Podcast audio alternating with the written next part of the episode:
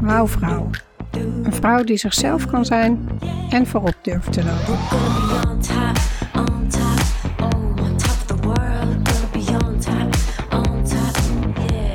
Welkom bij de podcast voor ambitieuze vrouwelijke leiders die dicht bij zichzelf willen blijven en leiden vanuit hun hart en intuïtie. Ik ben Hiltje Oude Luttekhuis en ik wil een wereld creëren waarin je vrouw zijn geen belemmering vormt om een leider te zijn.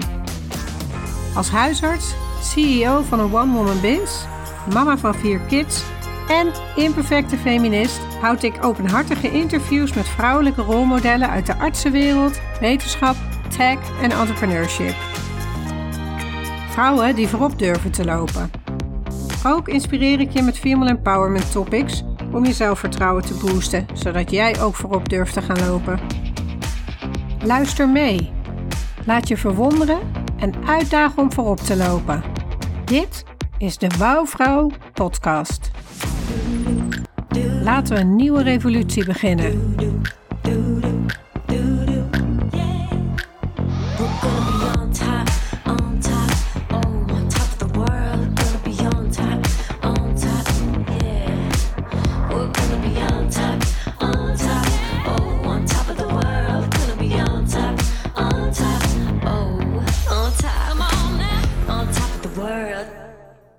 Welkom bij weer een aflevering van Wouwvrouw, de podcast. In de studio vandaag Sophie Bruel, huisarts en initiatiefnemer van de onderneming Buurtdokters. Voordat ze huisarts werd, werkte ze als artsassistent gynaecologie, onder andere in Suriname. Tijdens haar studie geneeskunde kwam ze al in aanraking met bestuurlijk werk, als ondersteuning van het stafbestuur in het Boven-Ei ziekenhuis. En werkte ze als zorgconsulent, waarbij ze onderzoek deed naar de arbeidsvoorkeuren van jonge huisartsen. Welkom, Sophie. Ja, dankjewel. Hey, en ik val meteen met de deur in huis. De openingsvraag van deze podcast. Een variant in ieder geval. Wanneer voel jij je helemaal een wouwvrouw? Ja, nou, als jij definieert een wouwvrouw een vrouw die zichzelf uh, kan zijn en vooruit durft te lopen, dan voel ik me eigenlijk dagelijks uh, wouwvrouw. Doordat ik nu mijn eigen onderneming uh, ben gestart, um, kan ik dagelijks mezelf zijn en, en doen wat ik leuk vind. En ja, dat voelt heel wauw. Ja, geweldig. En wat betekent het voor jou om ondernemer te zijn? Ja, ik, ik vind het ontzettend leuk. Ik veel leuker dan ik uh, ooit had verwacht. Uh, het was ook onverwacht voor mij gekomen om ondernemer uh, te zijn.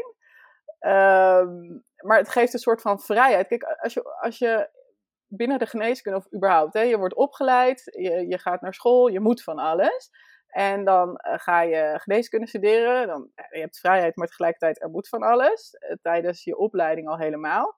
En nu in mijn ondernemerschap kan ik mijn uh, hoge, uh, ja, hoe zeg je dat? Verlangen naar autonomie uh, helemaal uitoefenen. En dat geeft een ontzettend wauw gevoel, merk ik. En ook de veelzijdigheid van de dingen die, die op mijn pad komen. En het is heel empowering om te zien dat, ehm, dat het ook lukt. Hè? Dus dat je, dat je dingen voor elkaar krijgt. Dat je stapjes maakt. Snelle stapjes maakt. Super. En ik hoor je ook zeggen hè, uh, dat jij als ondernemer helemaal dat gevoel van autonomie uit kan leven. Dat ervaar ik zelf ook zo. En dat is een van de redenen ook voor mij om ondernemer te zijn. En om meteen met de deur in huis te vallen, dat maakte ook dat ik bij mezelf dacht: ik wil geen huisarts zijn die een praktijk overneemt. Hmm. Maar. Jammer voor de BV Nederland. ja, zeker. en om dat op te lossen, corrigeer me als ik het niet goed zeg, hè, maar om dat op te lossen zijn jullie onder andere gestart hè, met uh, buurtdokters, toch? Ja, nee, zeker. Dus dat is, uh, zoals je net al in de introductie zei, um, heb ik onderzoek gedaan naar de arbeidsvoorkeuren van jonge huisartsen, maar eigenlijk ook wel de propositie. Wat bieden we ze nou, zowel uh, financieel als welke vrijheid leef je ervoor in en, en, en wat wordt er van je gevraagd? En daar stuit ik op de mismatch tussen wat de jonge dokter wil en alle taken die de jonge dokter heeft. Eh, om het even te chargeren. En de dokter die meer aan de afscheid nemen is, die, die vijf dagen in de week werkt en um, negen uur per dag open is, maar dan ook nog zijn eigen onderneming, ICT, HR, financiële kant, de runnen van het winkeltje doet, plus dan nog natuurlijk je nascholingen verplicht en uh, je diensten, dat daar een mismatch zit en, en dat dat een probleem is voor het voortbestaan van de huisartsgeneeskunde, levensloopgeneeskunde, de contextgeneeskunde die we kennen.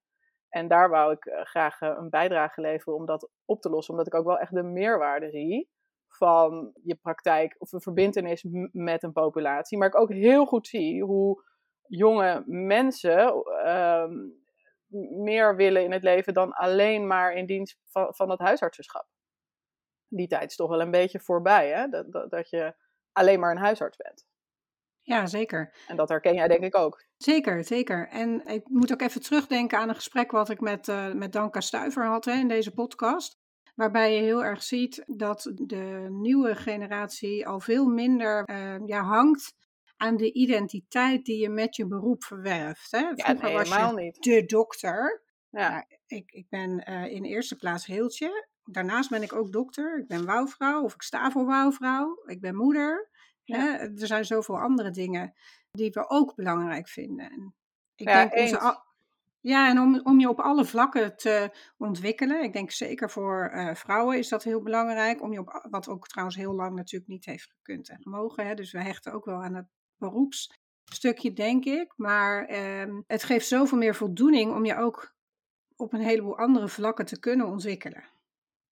Nee, zeker, dat, dat, dat herken ik helemaal. En het, het andere is natuurlijk dat, dat we ook in een tijd leven. Kijk, eh, heel gechargeerd hoor, maar ik ga toch even gewoon de hele tijd oude dokter, jonge dokter noemen, want dan snappen we goed waar we het over hebben. Maar de, goed, dan blijf ik in man-vrouw praten, oké?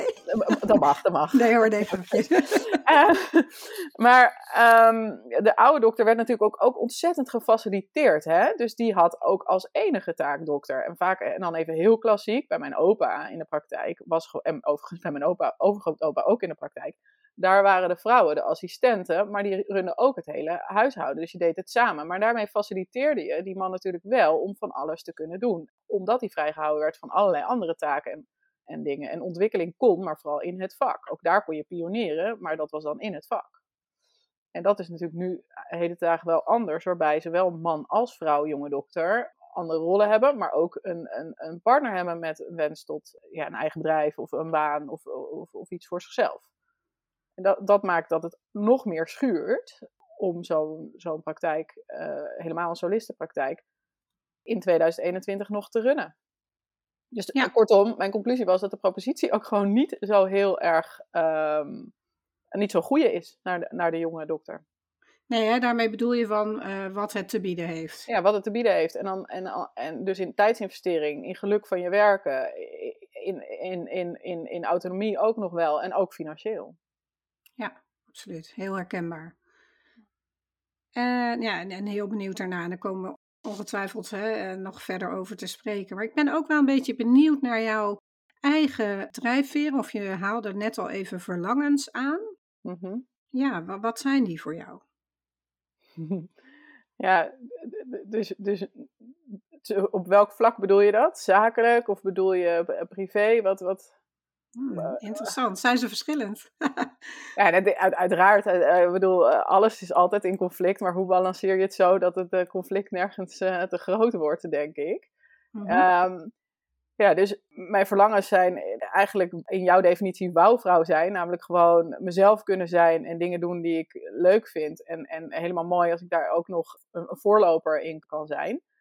Um, en wat betreft mijn, mijn verlangens, ik heb twee kinderen en een heel lieve man. En een van mijn verlangens zijn om gewoon een heel rustig, fijn, misschien op het oog wat saai familieleven te hebben. Ehm, waarbij ik hoop dat mijn kinderen uh, kunnen opgroeien.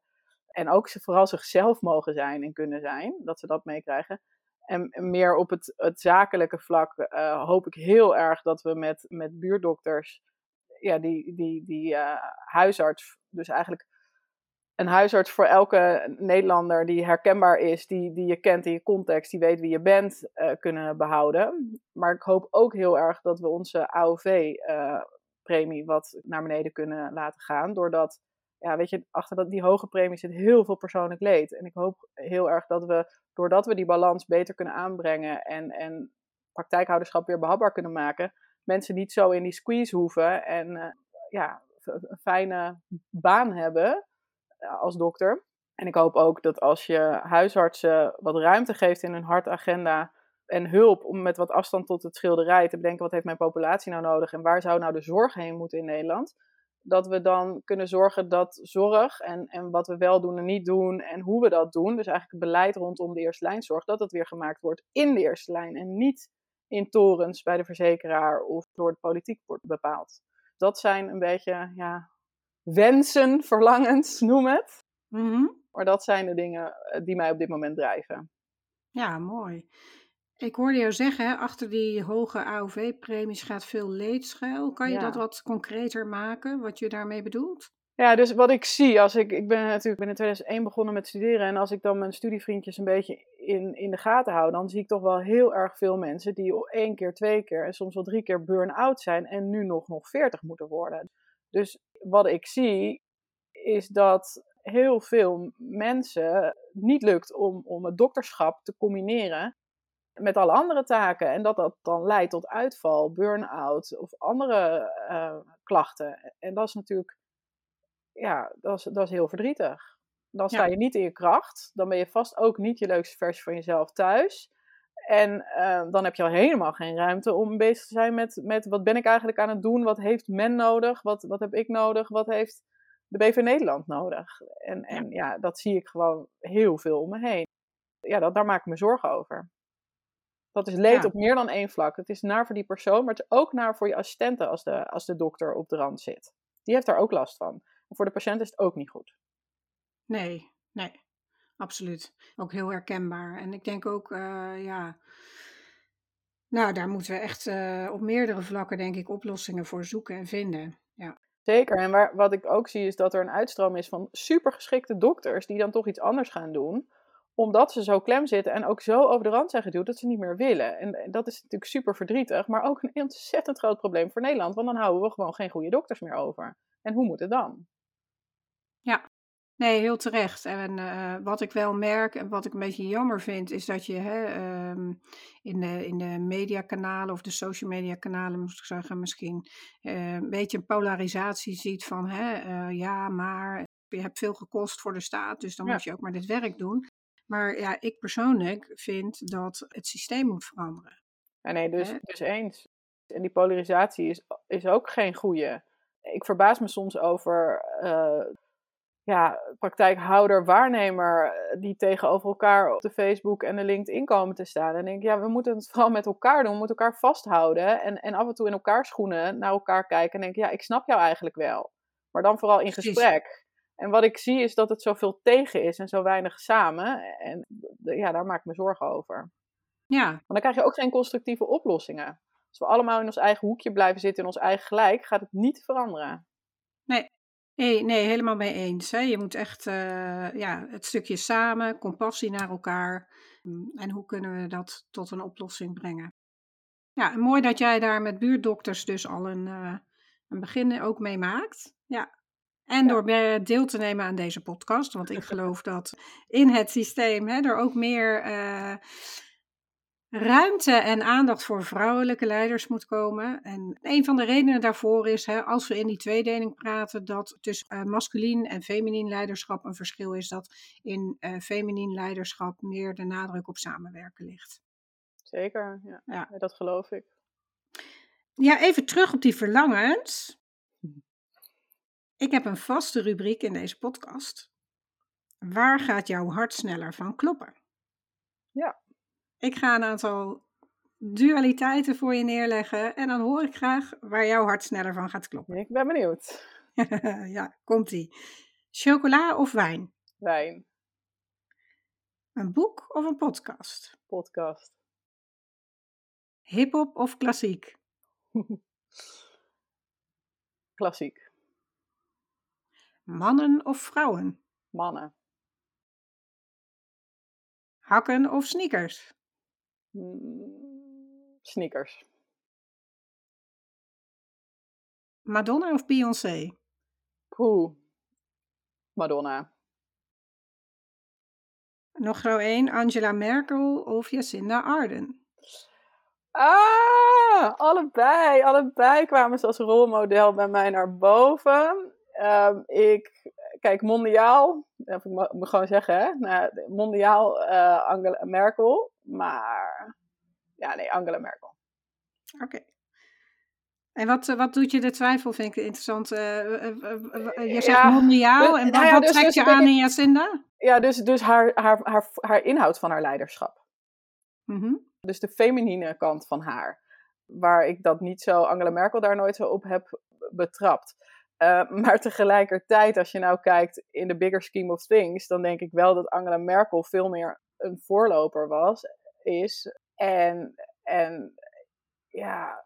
Ja, ik, ik hoor wel wat je zegt. Hè? Ik denk dat inderdaad Jacinda Arden uh, voor mij ook heel erg eruit spreekt, omdat ze dat feminine stukje durft te laten zien. En ook Zeker. voor uh, vrouwelijke zaken zich hard maakt. Maar ook dat verbinden, hè? Dus, dus, en, en dat daarmee ook de boer opgaat. Ik geloof ook dat Angela Merkel dat ook doet, maar ik ken haar toch vooral van, van de gezichtsuitdrukkingen richting Poetin en, en, en het stevige staan tussen de mannelijke leiders. Ja, absoluut. En ik denk ook dat het ook echt nog niet anders kon hè, in die tijd. Precies. Dus... Maar dus ergens vind ik het, dus ik vind ze, ik bewonder ze allebei evenveel, maar ja, en ik hoop eigenlijk ook dat we. Kijk, Merkel neemt nu afscheid. En ik hoop dat we van Jacinda het laatste nog zeker niet gezien hebben. Nee, heer, heer. Ik zal ze allebei uh, markeren. ik heb er nog een paar. Ah, sorry. Nee, dat geeft niet. Ik ben zelf het gesprek ingegaan. Uh, uh, want normaal rammel ik ze inderdaad gauw er doorheen. Maar ik dacht ook, oh, ik vind het toch wel interessant om eventjes ook wel de diepte in te gaan. Nou, het zijn er nog twee. Dokter of bestuurder? Dokter. En de laatste? Feminist of inclusivist? Inclusivist, probleemloos. ja, mooi. Ja, je zei daar straks, eigenlijk is dit toevallig op mijn pad gekomen. Zeker. Nou heb ik zelf uh, heel erg geleerd afgelopen jaren dat er heel weinig toevalligheden bestaan. Afhankelijk van welk geloof je aanhangt. Maar ik denk ongetwijfeld als je enig geloof aanhangt of in de universe of kosmos of whatever. Dat er uh, inderdaad dus hè, uh, alles al vast ligt of bepaald is. En dat je de dingen aantrekt die op je pad komen.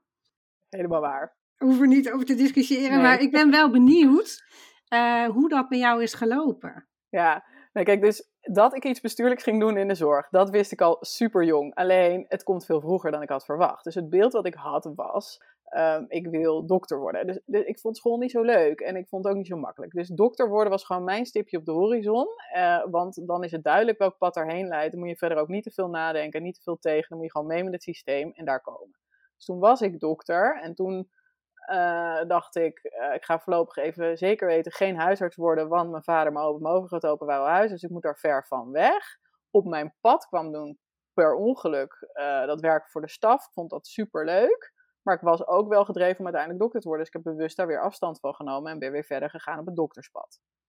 Ehm, een tijdje bij de gynaecologie. En toen kwam bij mij het besef, en toen zag ik ook aan mijn vader, dat die diensten best wel zwaar waren. En dat het niet allemaal uh, roosgeur en, en maneschijn was, dat dokterschap. Dus in mijn hoofd heb ik toen een soort van notatie gemaakt van, als ik de diensten zwaar vind, dan ga ik iets bestuurlijks doen. En zo heb ik dat bedacht. Uh, maar toen, nu ben ik 38 en vind ik de uh, diensten nog niet heel zwaar. Heb ik het vrij goed thuis geregeld om me vrij te spelen om te kunnen werken. Maar nu kwam dat, dat, dat bestuurlijke op mijn pad. En vond ik het eigenlijk fantastisch. En heb ik dus toch besloten om, of eigenlijk ja, was het niet eens een hard besluit, maar een proces waarin het zo is ge mhm. gekomen. Dus het was niet helemaal onverwacht, maar dat ik nu al zo relatief jong ondernemer zou worden. Kijk, ondernemer en praktijk, dat heb ik altijd gedacht. Maar dit is een ander soort ondernemer. En dat, dat is me wel een beetje overkomen. En ik vind het geweldig dat het me is overkomen, omdat ik er ontzettend veel van leer. Ja, super. Hè, dat, uh, ja, je komt jezelf tegen en, en je ja. mag erin groeien. Ja, ja, dus, ja, ja. Nee, zeker. En, en de missie van buurtdokters is zo groot dat het dan ook niet moeilijk is om tegen, hè, als je tegen ingewikkelde dingen op te lopen, om, merk ik dat ik me veel constructiever kan opstellen uh, om te bedenken hoe lossen we dit op, dan doordat ik dus zoveel autonomie heb en, en ruimte krijg. Ja, kan je de missie van buurtdokters nog eens herhalen? Of misschien, ik weet niet of we die al zo uh, aangeraakt hebben, maar kan je hem eens vertellen? Wat is de missie van buurtdokters?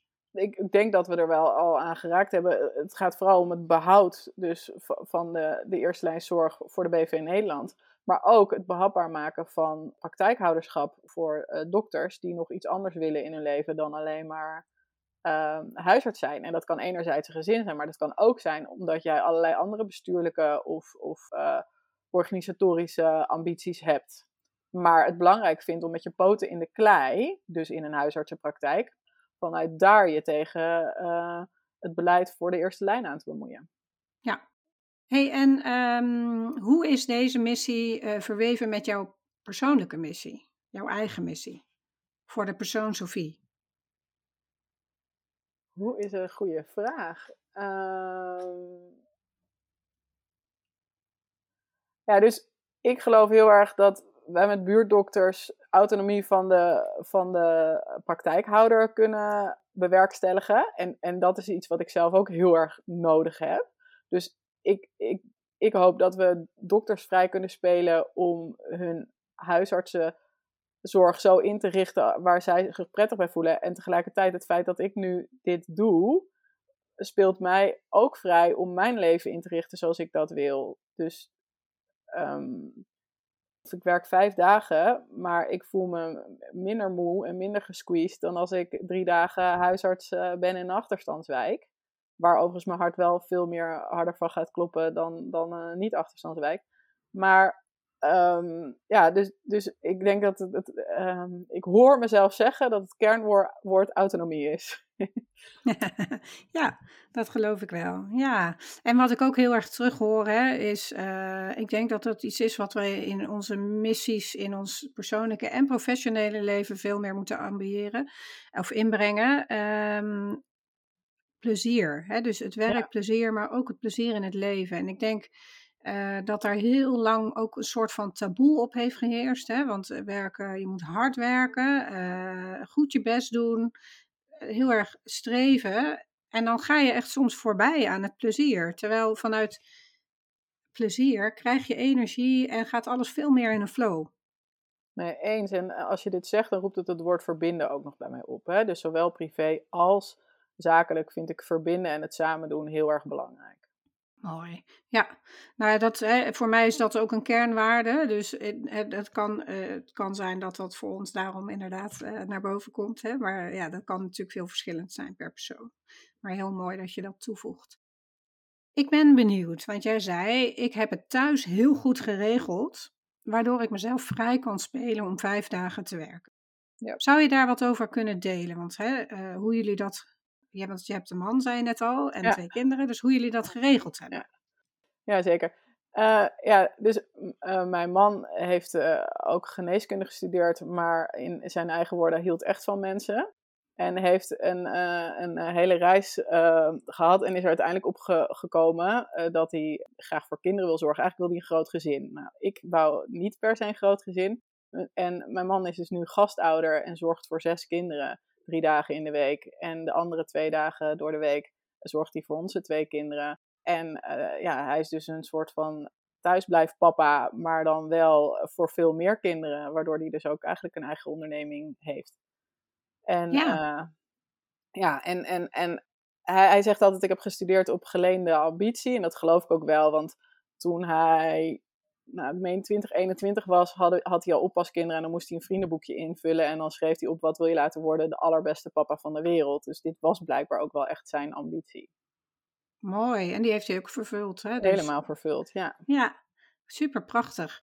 Maar je zei al, hè, het is ook een proces geweest. Mm. Um, zijn er dingen, want dat, waar, waar ik uh, naartoe wil is van hoe kunnen wij onze partners bijvoorbeeld helpen als het niet helemaal de missie is. Stel dat je allebei professioneel die volledige ambitie uit wil dragen. Hè?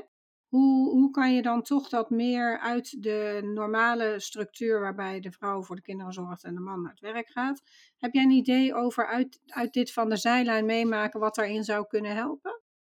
Hmm. Of wat zijn eigenlijk barrières voor jouw man geweest uh, om deze stap te zetten? Of ja, dus, niet? Ja, als ik daar zo naar kijk, dan is het natuurlijk het beeld wat je. Of, kijk, vrouwen krijgen een bepaald beeld opgedrukt van hoe een vrouw eruit ziet, maar mannen net zo goed, hè? Dus, Absoluut. Dus, dus um, het is niet heel mannelijk om voor kinderen te willen zorgen. En uh, daar, daar wordt wat van gevonden door mensen dichtbij je, maar ook vreemdelingen, zou ik maar zeggen. Dus als, we, als het ons zou lukken om onze kinderen veel meer wie ben je, wat heb je nodig en waar wil je heen op te voeden dan je bent een jongen of een meisje, dan zal dat al enorm veel schelen, denk ik. Want dan, dan kan je ook veel beter bij jezelf voelen waar liggen mijn behoeftes en wat past bij mij, dan als je al een soort van gebaand pad hebt waar je ongeveer over moet lopen, omdat je nou eenmaal mannetje vrouwtje bent. Ja, heel mooi. Absoluut. Kan je ook een, ehm, eh, een voorbeeld uit de praktijk geven hoe jij dat doet met je kinderen? um, ja, dus ik probeer, dat is nog best lastig, hè? dus ik probeer ze heel uh, genderneutraal op te voeden. Maar, maar mijn dochter, uh, die speelt graag met auto's en is graag stoer en groot, maar is ook dol op, op glitters en roze en jurken. Um, dus ik geef ze daar alle mogelijkheden voor. Mijn zoon heeft ook een jurk gehad op het moment dat hij dat wou. Op dit moment is hij vijf en wil hij dat zeker niet. Maar hij vond dat toen uh, uh, belangrijk. Dus dan hebben we dat heel erg empowered. Uh, um, en daar is hij dan uit zichzelf weer van afgestapt. Ja, ik probeer dus gewoon eigenlijk helemaal geen onderscheid te maken tussen, tussen jongens en meisjes. En ook in ons gezin is er natuurlijk een soort van omgekeerde rolverdeling. En, en dat normaliseren we ook. Ja, nou ja, hè, dit is inderdaad een, een ultiem voorbeeld, uh, als het ware, waarin de rollen zijn omgedraaid. Hè?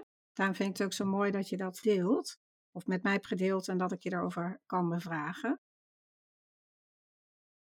Ja, en, en mooi hoe je zegt van ik, ik uh, probeer het open te laten. Maar ik merk wel, mijn kinderen zijn alweer net iets ouder, dat het ook lastig is door uh, dingen die in de maatschappij en ook in ons systeem en, en het cultuur zijn verweven.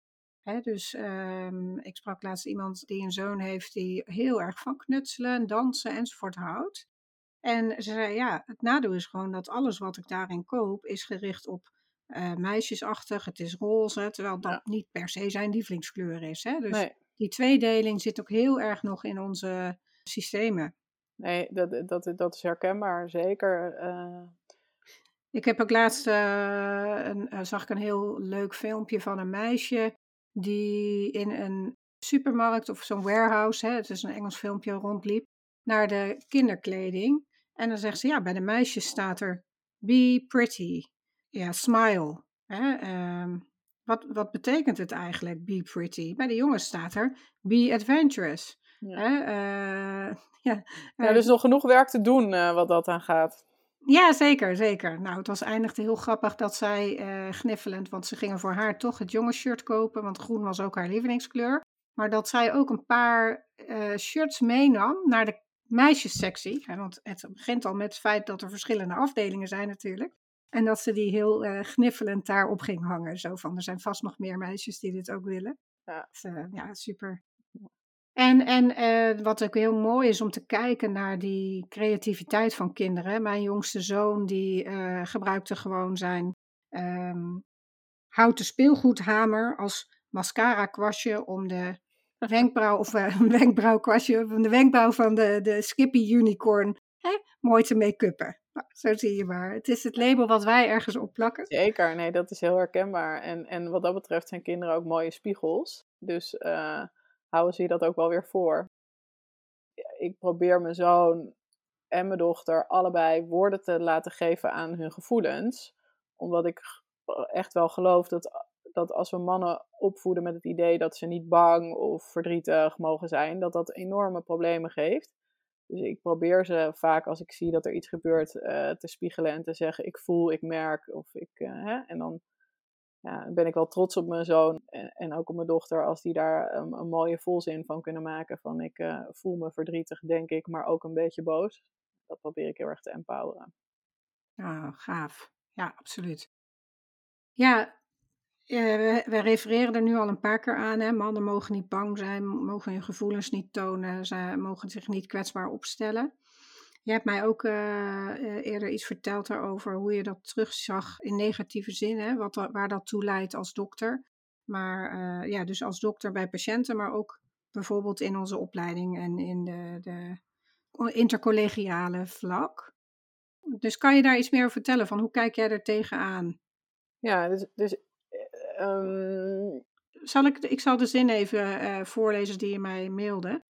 Wat ik verder waargenomen heb als dokter in gezinnen, maar ook als jonge dokter tijdens kooschappen en op de OK, is hoe mannen net zo slachtoffer zijn van die duizend jaren geïndoctrinatie van de stereotypen. Mannen hebben het gevoel dat ze voor vrouwen moeten zorgen, de rekening betalen op de eerste date, het gezin onderhouden. we leren ze dat ze niet bang mogen zijn, maar wel bang te zijn om hun zwakte en kwetsbaarheid te tonen. Uh, ze leren hun gevoelens te verbergen of zelfs te ontkennen of te verstoppen. Doordat ze nergens heen kunnen met hun gevoel, ontwikkelen ze kwetsbare ego's. Ik heb gezien hoe het niet lukken van het gezin onderhouden, vaak door achtergestelde positie, vanwege afkomst, leidt tot een gekwetst ego, wat weer leidt tot huiselijk geweld of onderdrukking van zwakkere, meestal de vrouw. Ja. Nou ja, dus je, je, je leest het uh, goed voor. Uh, Nee, ik zie hoe gekwetste ego's bij mannen en de, en de angst om uitgelachen te worden door collega's of nog erger door een vrouw, uh, soms haantjesgedrag of alfamannengedrag triggert, wat eigenlijk niet, niet nodig is en wat dan dus weer een tegenbeweging uh, geeft. En, en, en ook hoe dat leed geeft. Die man staat niet in zijn kracht als hij het idee heeft van ik ben verdrietig, maar ik mag er nergens mee naartoe of nog erger wat voel ik nou eigenlijk? Oh, bah, ik voel uh, snel uh, wegdrukken. Ja, dan, dan sta je niet in kracht. En dan, en dan externaliseer je vaak eh, na, naar zwakkere of mensen onder je. En ja, dus wat ik schets, hè, dat, dat zie je in gezinnen gebeuren. Maar dat, dat zag ik ook heel erg in het ziekenhuis of in onze opleiding gebeuren. Waarbij um, ja, je, het is toch bijzonder hoe überhaupt onze opleiding werkt. Hè? Je hebt nog nooit een operatie gedaan, maar je moet het wel leren, dus je gaat het maar gewoon doen. En je wordt ook al best wel snel, nou niet aan je lot overgelaten, maar sta je daar alleen voor uh, als jonge assistent in de nacht of op de OK um, hè, van los dit maar op. En dat geeft spanning en stress. En als je daar niet over kan praten en als je niet mag zeggen: Oh, ik vond dit eigenlijk best wel heel eng. Of voor hetzelfde geld van, uh, ik vond het super spannend, maar het is goed gelukt en ik ben nu trots op mezelf. Nou, de keren dat ik, uh, dat ik een assistent chirurgie dat heb horen zeggen in de nabespreking met zijn supervisor, is denk ik nul. En dat maakt wel dat je dus bepaald gedrag triggert en dat het vaak naar buiten komt tegen die OK-assistenten of tegen de doktersassistenten of tegen de co-assistent. En ik geloof dat als we meer ruimte maken voor tonen van zwakte, het bespreken van dingen die we spannend en eng vinden. En, en veel meer ja, daar ruimte voor maken. En, en op de overdracht ook eens tegen elkaar zeggen van, nou, je hebt het verhaal niet helemaal op orde, maar dat snap ik wel, want je staat al 24 uur op je benen en er lagen ook ontzettend veel patiënten. Hoe kan ik je helpen om het even te structureren in je hoofd, want dan kunnen wij er weer mee verder, in plaats van um, een venijnige rotopmerking ja, dat, dat er dan minder, um, minder ruimte is voor uh, alfamannetjesgedrag uh, en, en, en afsnauwen van. Ja, deel ik helemaal met je. Ik moet wel zeggen, hè, ik denk dat we moeten beginnen met kwetsbaarheid niet te zien als een zwakte. Nee. Ja, Brene Brown die zegt het volgens mij heel mooi. Eigenlijk nodigt ze uit. Ze zegt als je eens een paar keer geprobeerd hebt om je kwetsbaar op te stellen, nou, Hè, praat dan nog maar met me mee of je het nog echt een zwakte vindt. Hè? Want je moet best wel dapper zijn om je kwetsbaar op te stellen. Zeker. En ik geloof ook echt helemaal wat je zegt. Als wij die cultuur zouden veranderen en er ruimte aan geven om te zeggen dat je iets moeilijk vindt of uh, uh, dat je iets fout hebt gedaan. Dat we sowieso veel meer veiligheid creëren voor de patiënt, maar ook hè, sociale veiligheid, mhm. waarin je samen kan groeien. Ja. ja. En dat begint thuis, hè, wat wij zelf inderdaad kunnen doen als je zonen hebt. Uh, maar ook met elkaar onderling als collega's. Als je, uh, ik, ik hoorde laatst ergens dat ons brein natuurlijk enorm gericht is op denken in stereotypen. omdat dat de beslissingssnelheid vergroot. En het eh, is zelfs zo ingericht dat uh, we van onszelf niet kunnen zien dat we dus in stereotypen denken, maar dat je het bij een ander wel goed kan herkennen. Hmm. En daarom moet je elkaar dus eigenlijk juist erop aanspreken en helpen daarbij. Als je dus uh, vooroordelen ziet of stereotyp denken. En zo zou je dat dus kunnen veranderen en meer inclusie waarborgen. Ja. Ja. Um, nou, we hebben samen een, een, een, interessant gesprek gehad van tevoren, hè, waarbij we eigenlijk zoiets hadden van, ja, eh, wanneer ben je nou een feminist? En uh, ben je dat actief, ben je dat niet actief? En wat, wat ja, hoe denken we daarover? Dus kan je eens jouw mening delen of misschien het proces wat er gebeurde toen ik jou vroeg van, ben je een feminist? Ja, toen jij mij vroeg, ben je feminist? dacht ik, ja, ergens wel. En dan komen dingen bij me op als, ik, uh, ik stem altijd op een vrouw. En dat is niet omdat ik dat actief geleerd heb van mijn moeder, maar de, het idee om op een man te stemmen, dat, dat is nog nooit bij me opgekomen. En mijn zusje net zo. Dus dan was, dat is dan heel erg dat ik denk van, ja, ik ben, ik, ik ben... Maar tegelijkertijd dacht ik ook, ja, ik ben best wel bevoorrecht. Hè? Dus ik heb best ik heb weinig frustratie uh, gehad. En ik ben heel erg opgevoed met het idee dat mannen en vrouwen gelijk zijn. En, en dat maakt, als, als witte uh, vrouw, komend uit een functionerend eh, gezin, waarbij ik empowered ben, dat als ik enige vorm van discriminatie tegenkwam, ik het gewoon niet accepteerde. Gewoon dacht van, ja, jij zegt dit nu, maar dat is onzin, want ik ben gewoon gelijk. Dus ergens is mijn basiscognitie, ik ben anders, maar niks meer of minder dan een man. En dat, dat, dat gebrek aan frustratie maakt denk ik ook dat ik niet zo heel activistisch ben. Dus wat is een feminist? Is toch ook nog wel het oude beeld in mijn hoofd, en mijn eigen stereotype dus blijkbaar, van een boze vrouw, om het zo te zeggen. En dat ben ik niet. Maar ik ben ontzettend voor inclusie, dus welke vorm dan ook. Ik maak me echt heel erg zorgen over alle minderheden uh, en, en al het onrecht wat mensen aan wordt gedaan op basis van afkomst, seksen, seksualiteit, uh, leeftijd, godsdienst, uh, you name it. En ja, daar maak ik me zorgen over, maar dat maakt me ook echt boos als ik dat zie. Dat onrecht, dat, ik, ik kan al, zolang als ik me kan herinneren, kan ik ook als heel jong meisje niet tegen onrecht.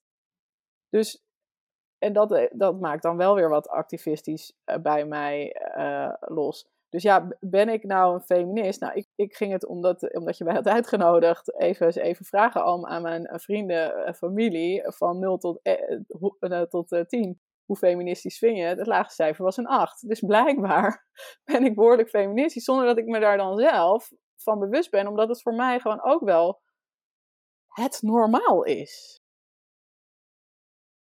Ja. Ja, en hè, daarnaast hangt daar dus een beetje die negatieve ehm, connotatie omheen. Hè. Feministen zijn uh, strijdende dolomina's. Feministen zijn tegen mannen. Hè. Ik denk dat dat meespeelt in wel of niet van jezelf vinden dat je een feminist bent, omdat het dan een soort stempeltje weer is. En, en daarom vond ik het belangrijk om het toch eens ook aan te kaarten, dit proces wat wij er samen in uh, doorgingen van hè, wanneer ben je dan een feminist?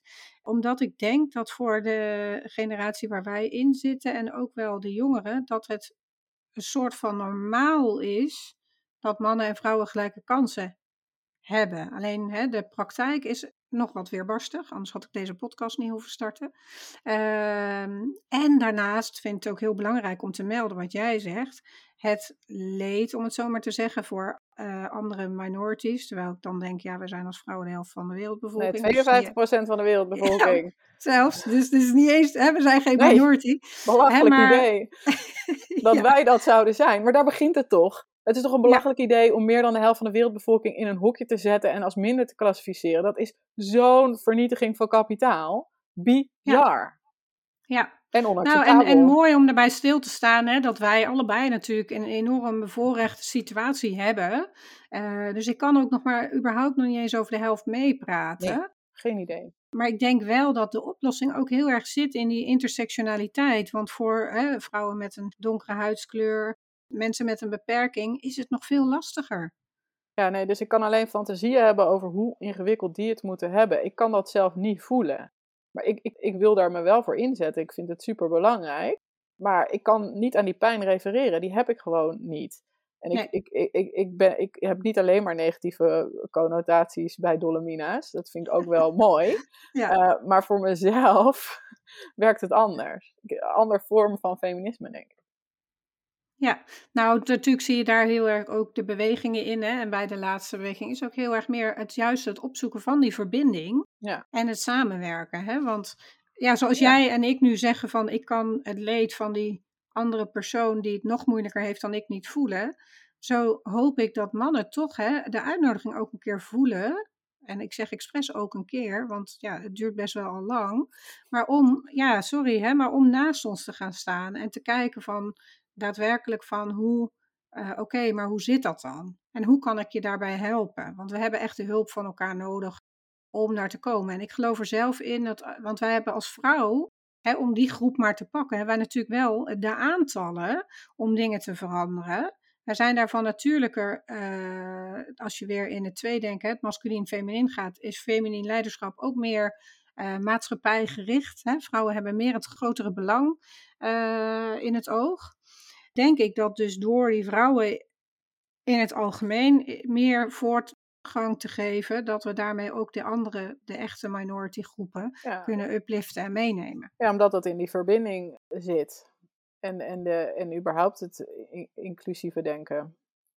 Ja. We gaan even verder met leiderschap. Wat is voor jou de definitie van een goede leider? Ja, volgens mij begint dat heel erg bij jezelf en, en introspectie. Namelijk dat je, net als, als, net als moeder, hè? dus als jij uh, haast hebt, uh, niet helemaal lekker in je vel zit, dan willen die kinderen zich niet aankleden en dan uh, doen ze moeilijk en, heb je conflict. En volgens mij is dat bij leiderschap net zo. Dus als je goed in je vel zit, kan doen wat je moet doen, wat je belangrijk vindt, genoeg ruimte hebt in je hoofd om te zijn en bewust aanwezig te zijn, dan kan je denk ik een goede leider zijn. Want dan ben je een veilige basis en dan kunnen mensen om je heen die jij leidt uh, ook, uh, mogen ook zichzelf zijn en, en kunnen uh, voelen, het is hier veilig, um, het is hier stabiel, ik, ik mag zijn wie ik ben en ik mag mijn ding doen. Dus een goede leider weet wie die is en is in de basis oké met zichzelf draagt dat uit, ziet mensen, inspireert mensen en probeert ze um, ja, te, te, empoweren en te kijken wie ben je, wat heb je nodig. Ja, prachtig. Ja. Het leiderschap begint bij jezelf. Ja. ja. Als je naar jezelf kijkt, komt hier de verrassingsvraag. In welk dier komen jouw eigenschappen samen? Of misschien heb je wel een spirit animal? Nee, ik heb zeker geen spirit animal. um, ja, ik denk dat ik het leukste vind om te zeggen: ik ben een olifant. Als je me ooit iets hebt geflikt, dan, dan vergeef ik je dat niet makkelijk. En ik vergeet het al helemaal nooit. Ik ben sociaal en ik uh, heb het liefst vrienden en, familie om me heen. En die kunnen ook ontzettend goed op mij rekenen. Ik ga echt voor je. Uh, en ik geef om tradities en gewoontes, dat vind ik belangrijk. Uh, ik heb niet zoveel vijanden, maar als, ik, als je mijn vijand bent, dan, dan, dan weet je dat. Ik kan heel hard toeteren en heel heftig zijn. Ik, ik ben lomp, maar ook een doorzetter. En af en toe uh, dan doe ik een rondje porseleinkast. Uh, meestal per ongeluk, soms bewust. ik hoop niet dat ik je vijand word. nee, maar dat zit wel goed, denk ik. Ja, mooi, mooie vergelijking. Ja. Was het uit je comfortzone om daar naar te kijken? Nee, nee, nee. Ik, ik, heb ook nog wel even gedacht, ik ben een hond, omdat ik ook dus trouw ben, altijd enthousiast en heel erg blij bij nieuwe ontmoetingen. Maar de olifant, ik, ik had natuurlijk ook nog kunnen, oh, die dikke huid, die zit niet helemaal goed, maar voor de rest klopt het wel, denk ik. oh. Ja. En wat zie jij veranderen in ons vak of in de, ja, in de huisartsenwereld? Wat zie ik veranderen? Ja, dus aan de ene kant beschouwd, hè, als ik dus kijk, ik kan een beetje over vier generaties heen kijken. Uh, dan is het nog steeds de patiënt in verbinding met die dokter. En is het, heeft het iets heel knus en heel, heel uh, vertrouwds. Maar alles daaromheen is wel veranderd, denk ik. Dus wat ik zie is dat hoe je vroeger nog al het managen er een beetje bij deed en daar langzaam ingroeide, wordt er gewoon nu van je verwacht als jonge huisarts dat je een bedrijf gaat runnen. Terwijl op, op school heb je daar 0,0 over geleerd. En we hebben op de opleiding voor huisartsen hebben gewoon niets geleerd. Ik heb, twee weken geleden stond ik voor een uh, groep met uh, bijna klare huisartsen. Over zes weken gaan ze uh, afstuderen. allemaal willen ze tussen de drie en vijf jaar een eigen praktijk. En als ik dan vraag, goh, zo'n patiënt, hè, wat, wat verdien je nou nou? Of wat, wat is nou de omzet genereert die nou per jaar? Ge geen antwoord. Wat zet nou een praktijk om? Ook geen antwoord. En, en hoe moet je nou je personeel aansturen? Heb je daar wel eens een cursus voor gehad? Nee, niemand. Zeg, oké, en wat gaat er nu veranderen? Het is nu en, en over drie jaar, als jij er wel klaar voor bent. Welke cursus ga je nog volgen? En dan is het ja, dan niet, weet je, er, er is gewoon niks. Dus ik zie vooral hoe de competenties die we hebben als dokter de goede zijn, de belangrijke, daar gaat het om, de relatie met die patiënt. Maar ik zie ook hoe alle randzaken en dingen die je gewoon heel goed en strak georganiseerd moet hebben, eigenlijk om dat warme, die persoonlijke relatie te behouden, hoe die uh, steeds ingewikkelder worden. Heel veel ingewikkelder. En, uh, en dat verandert ons vak. En we hadden in het begin al geconstateerd dat er dus een enorme uh, hoeveelheid werk ligt. Hè? Met, met, met 40% van de praktijkhuizen die in de komende vijf jaar met pensioen gaat. Tegelijkertijd hoe we meer rollen dan alleen maar huisarts hebben. En dan ook nog al die administratieve, organisatorische dingen die, die, die daarbij komen. Ja, dat, dat maakt dan toch dat, ja, dat, dat, nog verder onder druk staat. En, en, dat, er, ja, dat, en dat er op eigenlijk ook weer nieuwe verandering nodig is. Ja, ja. En dat gaat niet snel hè, in de huisartsenzorg. Maar als het idee goed genoeg is, dan wordt het wel geadopteerd. Kijk maar naar bijvoorbeeld de diensten die nu centraal geregeld worden. Daar, daar twijfelt niemand meer aan. Maar dat was twintig jaar geleden nog wel echt een ding. En toen was, uh, was niet iedereen voor, zou ik maar zeggen. Nee. Nee, en aan de andere kant, hè, uh, ik denk weerstand tegen verandering is ook wel iets menselijks. Maar je moet naar het gezamenlijk geheel hè, kijken. Ik hoorde een mooi voorbeeld over het gezamenlijk belang. Een mooi voorbeeld over bijvoorbeeld ook in, in de vergelijkbare situatie, de invoering van het elektronisch patiëntendossier. Mm Ja, hè, ook heel veel weerstand. En, en enerzijds ook wel terecht, want je moet helemaal anders gaan. Uh, uh, registreren, waar je dat anders misschien niet deed. Maar ja, als je kijkt naar wat is nou hè, het belang ja, je hebt ineens toegang 24/7 tot een dossier van een patiënt, hè, even als alles goed gaat in de ICT. Hè, de patiëntveiligheid is veel beter doordat die medicatiefouten, ik had het met mijn man er nog over, hoe dat nou zelfs tien jaar geleden dus nog op, op van die doordrukvelletjes met een, een roze uh, voor het stoppen. En, nou, en dan in het onleesbare handschrift van de dokter. Ja, herkenbaar in Suriname nog gedaan hoor. Elke ochtend begonnen met het tekenen van al die recepten met, eh, met doordrukpapier. Met dan in drievoud. Ja, nou maar ja, we zijn natuurlijk hele verantwoordelijke mensen. Dus als je ons dan aanspreekt, tenminste over het algemeen zijn mensen die dus geneeskunde gaan studeren heel verantwoordelijk. Uh, als je dus die aanspreekt op die patiëntveiligheid, dan krijg je ook meer bereidheid tot verandering en de moeite te zetten om je patronen te, uh, aan te passen. Wat ik me nog afvraag, ik weet niet wat jouw visie daarop is, hè, maar in de huisartsgeneeskunde zie je in, in vergelijking tot andere specialisaties in de geneeskunde relatief veel vrouwen.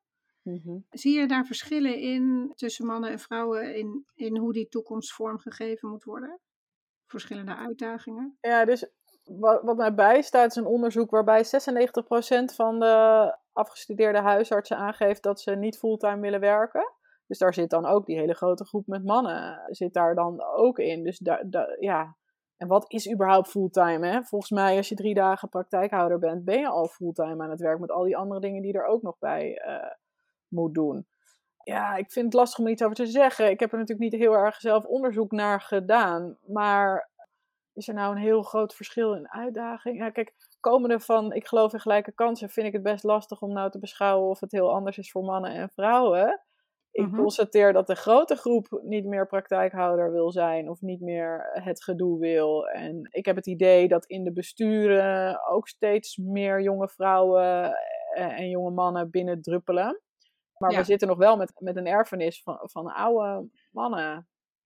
Ja. Ik Nou zie ja, transitie. Ja, nou twee dingen. Hè. Eh, ik vind het heel mooi dat je dat aangeeft. Van, dat uit onderzoek is gebleken dat een grote groep parttime wil werken. Want het is vaak nog wel een ding van, eh, ja, maar het komt omdat er allemaal vrouwen in de huisartsengeneeskunde zitten. En daarom is het hè, deeltijdwerken geworden. Maar dat, dat is gewoon echt een eh, verandering maatschappij breed, denk ik, geweest. In ieder geval bij ons dan. Nou, maar ik denk ook, hè, dus in specialistenland is het natuurlijk heel bijzonder om echt, echt parttime te werken. Terwijl we een enorm overschot hebben aan, aan een aantal specialismen. En ik denk dat als je ruimte biedt in de hoofden van die, eh, van die specialisten en je, geeft, je vraagt wat vind je nou echt belangrijk in het leven. En je maakt daar ruimte voor en je normaliseert het. Dat daar ook veel meer parttime gewerkt gaat worden. En zijn we eigenlijk effectief als we maar 60 uur in de week eh, doorrammen? Of kunnen we eigenlijk veel beter functioneren en, en zijn we veel gelukkiger en, en meer gebalanceerd als we het ergens tussen de 30 en de 40 uur houden? Worden we misschien wel ouder? En gezonder, inderdaad. Dat wil ik zeggen. Maar wat ik inderdaad wou zeggen, ik wou benoemen. Kijk, voor ons voelt het allemaal heel normaal als we parttime werken. Maar vaak is dat nog wel. Parttime is in de gezondheidszorg vaak nog wat fulltime is hè, in de rest van de Zeker. Beroepen. Dus ja. En je moet ook vooral, denk ik, doen, en ik ben denk ik daar een voorbeeld van, wat, wat goed voelt. Kijk, voor mij, als ik drie dagen mag, eh, kan werken en voor de rest heb ik de volledige zorg voor mijn kinderen, dan, vind ik, dan ben ik moeier aan het eind van, het, van de week dan als ik vijf dagen heb gewerkt. En de luxe heb dat ik eh, aan mag schuiven bij het eh, avondeten een paar keer in de week, door de week. En verder gewoon werk, ook s'avonds werk. En in het weekend eh, ruimte en tijd heb voor de kinderen. Dat, dat past beter bij mij en bij wie ik ben dan voor die kinderen zorgen. Ja. Nou ja, en ik vind het wel mooi dat je zegt om daar bij onze kinderen mee te beginnen. Om te kijken naar van wie ben je, wat heb je nodig. Omdat ik ben ook gaan studeren met het idee, ik wil dokter worden. Dus ik moet dit doen, ik moet dat op mijn cv hebben. Ik moet zus eh, bereiken, wil ik in die specialisatie hè, tot kinderarts komen. Terwijl als ik meer had kunnen kijken van wat heb ik nodig. Dan had ik misschien al eerder andere keuzes gemaakt. Ja. Eh, ja, nou. Hey, en wat is iets waar je recent enorm door geïnspireerd werd? Waardoor ik geïnspireerd werd. Ja, dat zijn, het zijn toch wel vaak bij mij. Kijk, ik kan niet echt zeggen, oh wauw, en dit was het moment en er waren vuurpijlen. En ik, eh, maar eh, dat zit vooral in de, in de verbinding met mensen. Dus, dus wat ik nu leuk vind, is dat ik vanuit buurtdokter steeds meer mensen spreek met een mening over de zorg en waar het heen moet en met oplossingen. En, en, en waarbij ik het fantastisch vind om bij iedereen iets op te halen. En dan kijken hoe je dingen, hoe je mensen samen kan brengen, hoe je ideeën samen kan brengen. En hoe je met elkaar aan iets, iets kan bouwen. En dan, dan inspireren, eh, inspireert mij dat wel. En als ik denk, wie heeft me het laatst geïnspireerd, dan is het geloof ik gewoon mijn dochter van 2,5.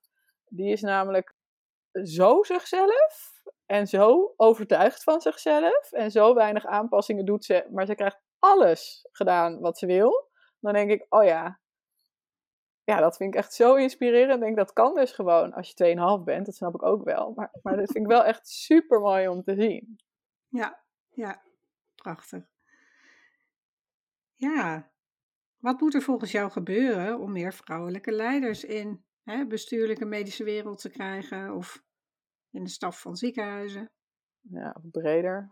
Ja, in de, in de, ja, dit, in de wereld? Ja. in de wereld. Ja, kijk, ik, ik weet dat we dus nu quota hebben bedacht, hè, waarbij 30% van de raden van bestuur en toezicht eh, vrouw moeten zijn. En als je mij nou vraagt, ik ben eigenlijk heel erg tegen een quotum, want ik vind quotum eigenlijk nooit een goed idee. Of het nou om vissen of vrouwen gaat. Maar als je iets wil bereiken, een leefbare wereld met vis in de zee, of eh, een wereld waarin vrouwen ook in bestuurlijke functies zitten, dan is het misschien wel second best thing. En, en, en helemaal als je bedenkt dat de vrouwen die het halen in de top, dat zijn hele goeie, want die hebben best wel een struggle moeten afleggen om daar te komen. En zoals wij net ook al zeiden, gemengde besturen of gemengd besturen uh, geeft be betere uitkomsten. Er is ook genoeg onderzoek naar gedaan, dat je allebei, nou, ik denk ook gewoon in je kracht kan staan. En ook de helft van de wereldbevolking was vrouw. In bedrijven werken ook vrouwen. Dus als je daar herkenbare leiders hebt die jou begrijpen of, of die een rolmodel zijn, dan, dan heeft dat een positieve uitwerking. En als er meer concurrentie is van vrouwen, dan worden überhaupt de mannen die zich aandienen ook beter. Dus, dus ik geloof heel erg dat we dat, ja, als we dat machientje eenmaal aan de gang hebben, dan, dan gaat dat helemaal lukken. Om, dat, om daartoe te komen hebben we dan helaas, denk ik, zoiets als een quotum nodig. Al ben ik er tegen. Tegelijkertijd, wat me ook opviel, was dat in uh, een onderzoek wat ik las, was dat maar 9% van de oprichters of founders van start-ups in Nederland maar vrouw zijn die funding krijgen. Ja, dat vind ik echt, dat vind ik shocking. Want, want, ja, en dan tegen, tegen de verhouding dat 36% vrouwen zijn. Hè? Dus de balans in aantallen is er.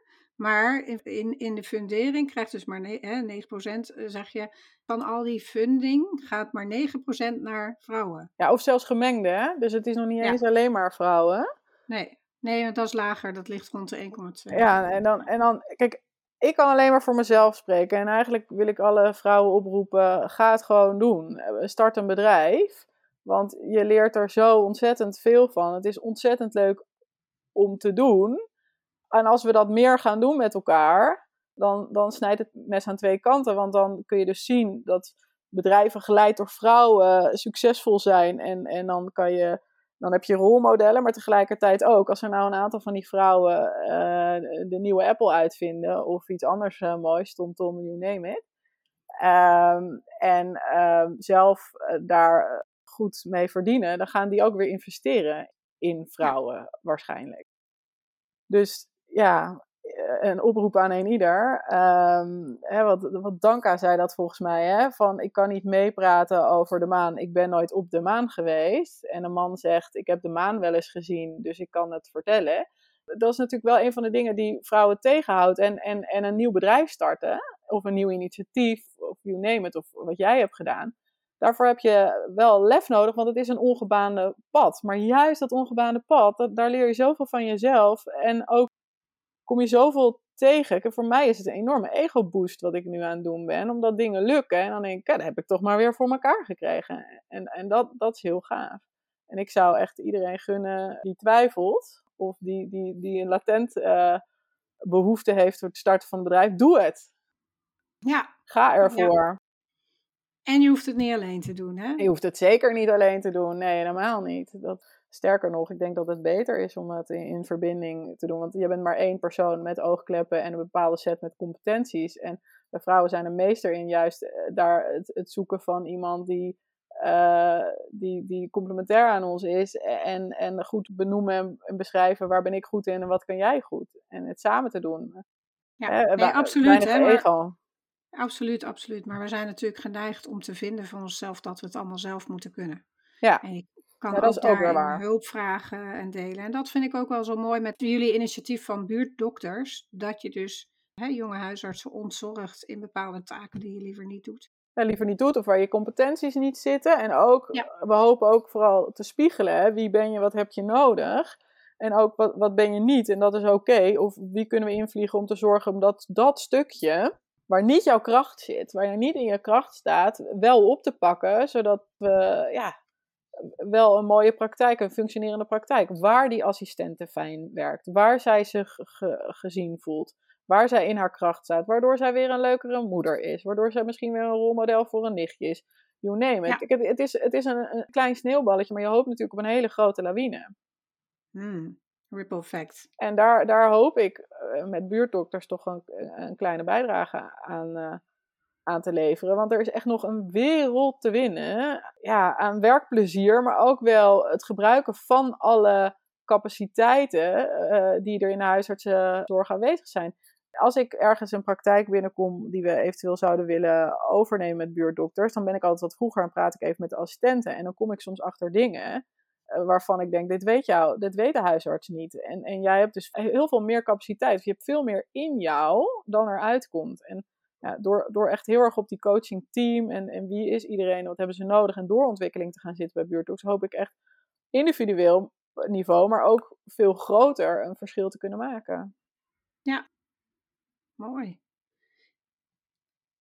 Hoe volg je voor jezelf hè, je hart of je intuïtie in je leven of carrière?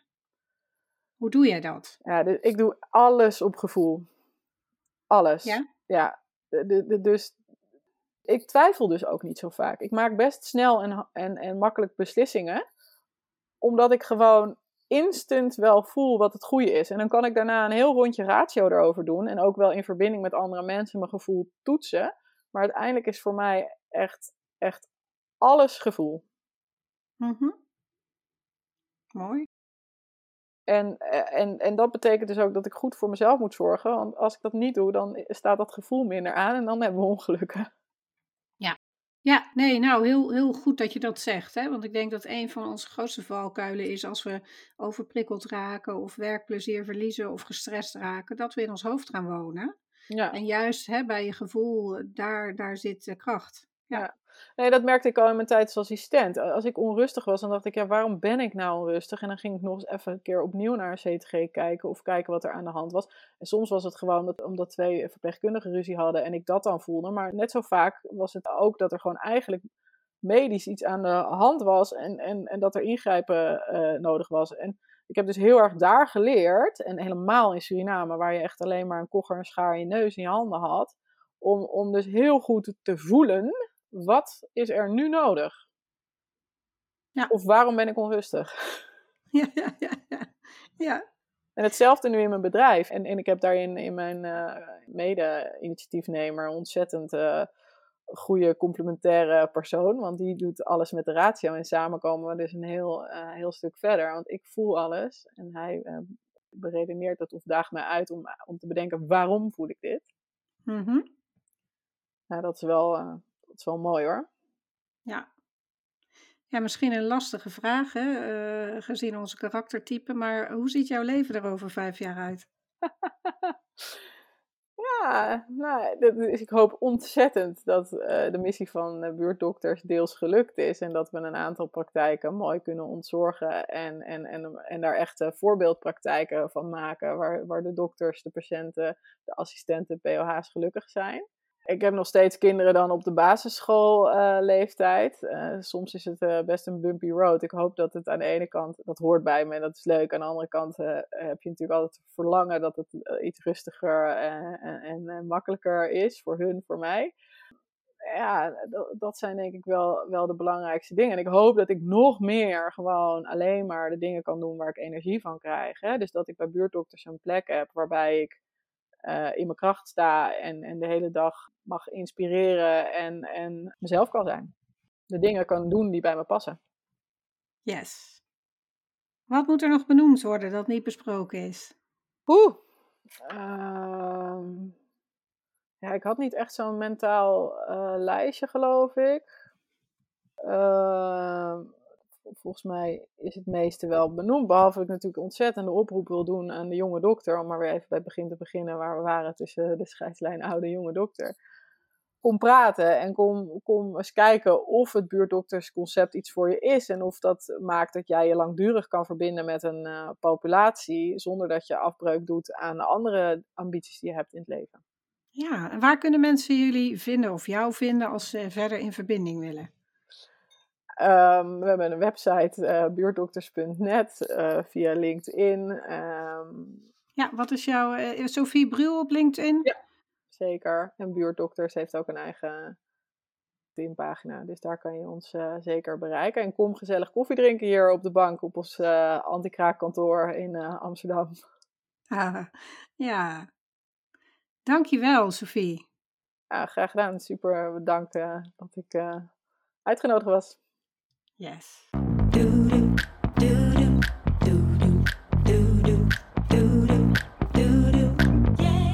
Wauw, geweldig dat je deze week weer intune op Wauwvrouw, de podcast. Ik ben heel nieuwsgierig wat je inspireerde of welke inzichten je uit deze aflevering haalt. En stuur me natuurlijk absoluut een bericht als je acties onderneemt om voorop te lopen. Ik ben je grootste cheerleader. Leuk om te connecten. Op LinkedIn kun je me vinden als Heeltje Oude Luttekhuis. Ik weet het, een hele mond vol. Ik sta meestal bekend als die dokter met die moeilijke naam. Maar als je begint met Heeltje, H-I-L-T-J-E, dan verschijnt de rest vanzelf. Op Instagram vind je me als Wouwvrouw. Dat spel je met W-O-W en dan vrouw. Ben je enthousiast geraakt door de informatie in deze podcast, maar vraag je je af hoe je dit nu voor jezelf gebruikt? Dan heb ik iets heel tofs voor je. Om het beste uit deze podcast en jezelf te halen, heb ik een podcast inspiratiepagina gemaakt. Samenvatten en concretiseren op 1 A4'tje. Je kunt deze tool downloaden via www.wouwvrouw.nl slash podcast. Helemaal gratis en gegarandeerd verdieping die je ook kunt inzetten bij andere content, cursussen of congressen. Vind je deze podcast interessant en ken je iemand anders die wel een empowerment boost kan gebruiken? Deel dan deze podcast of de aflevering die je net luisterde met je collega's of vriendinnen. In de meeste podcast-apps kan dit door op de drie puntjes te klikken en delen te kiezen. Een shout-out op social media is natuurlijk ook hartstikke welkom. Steun je de missie om meer vrouwelijke leiders aan de top te krijgen in de medische wereld, academia, tech en corporate? Dan deze podcast door een review achter te laten. Dat is heel eenvoudig. Klik in de podcast-app waarmee jij luistert op reviews. Klik op het aantal sterren dat je wil geven en laat als je zin hebt ook een geschreven review achter. Super bedankt! Om dingen te veranderen heb je mensen nodig die voorop durven te lopen. En ik weet zeker dat jij dat in je hebt. Wonderlijke wouwvrouw, vergeet niet dat je een prachtig mens bent. Bedankt voor het luisteren.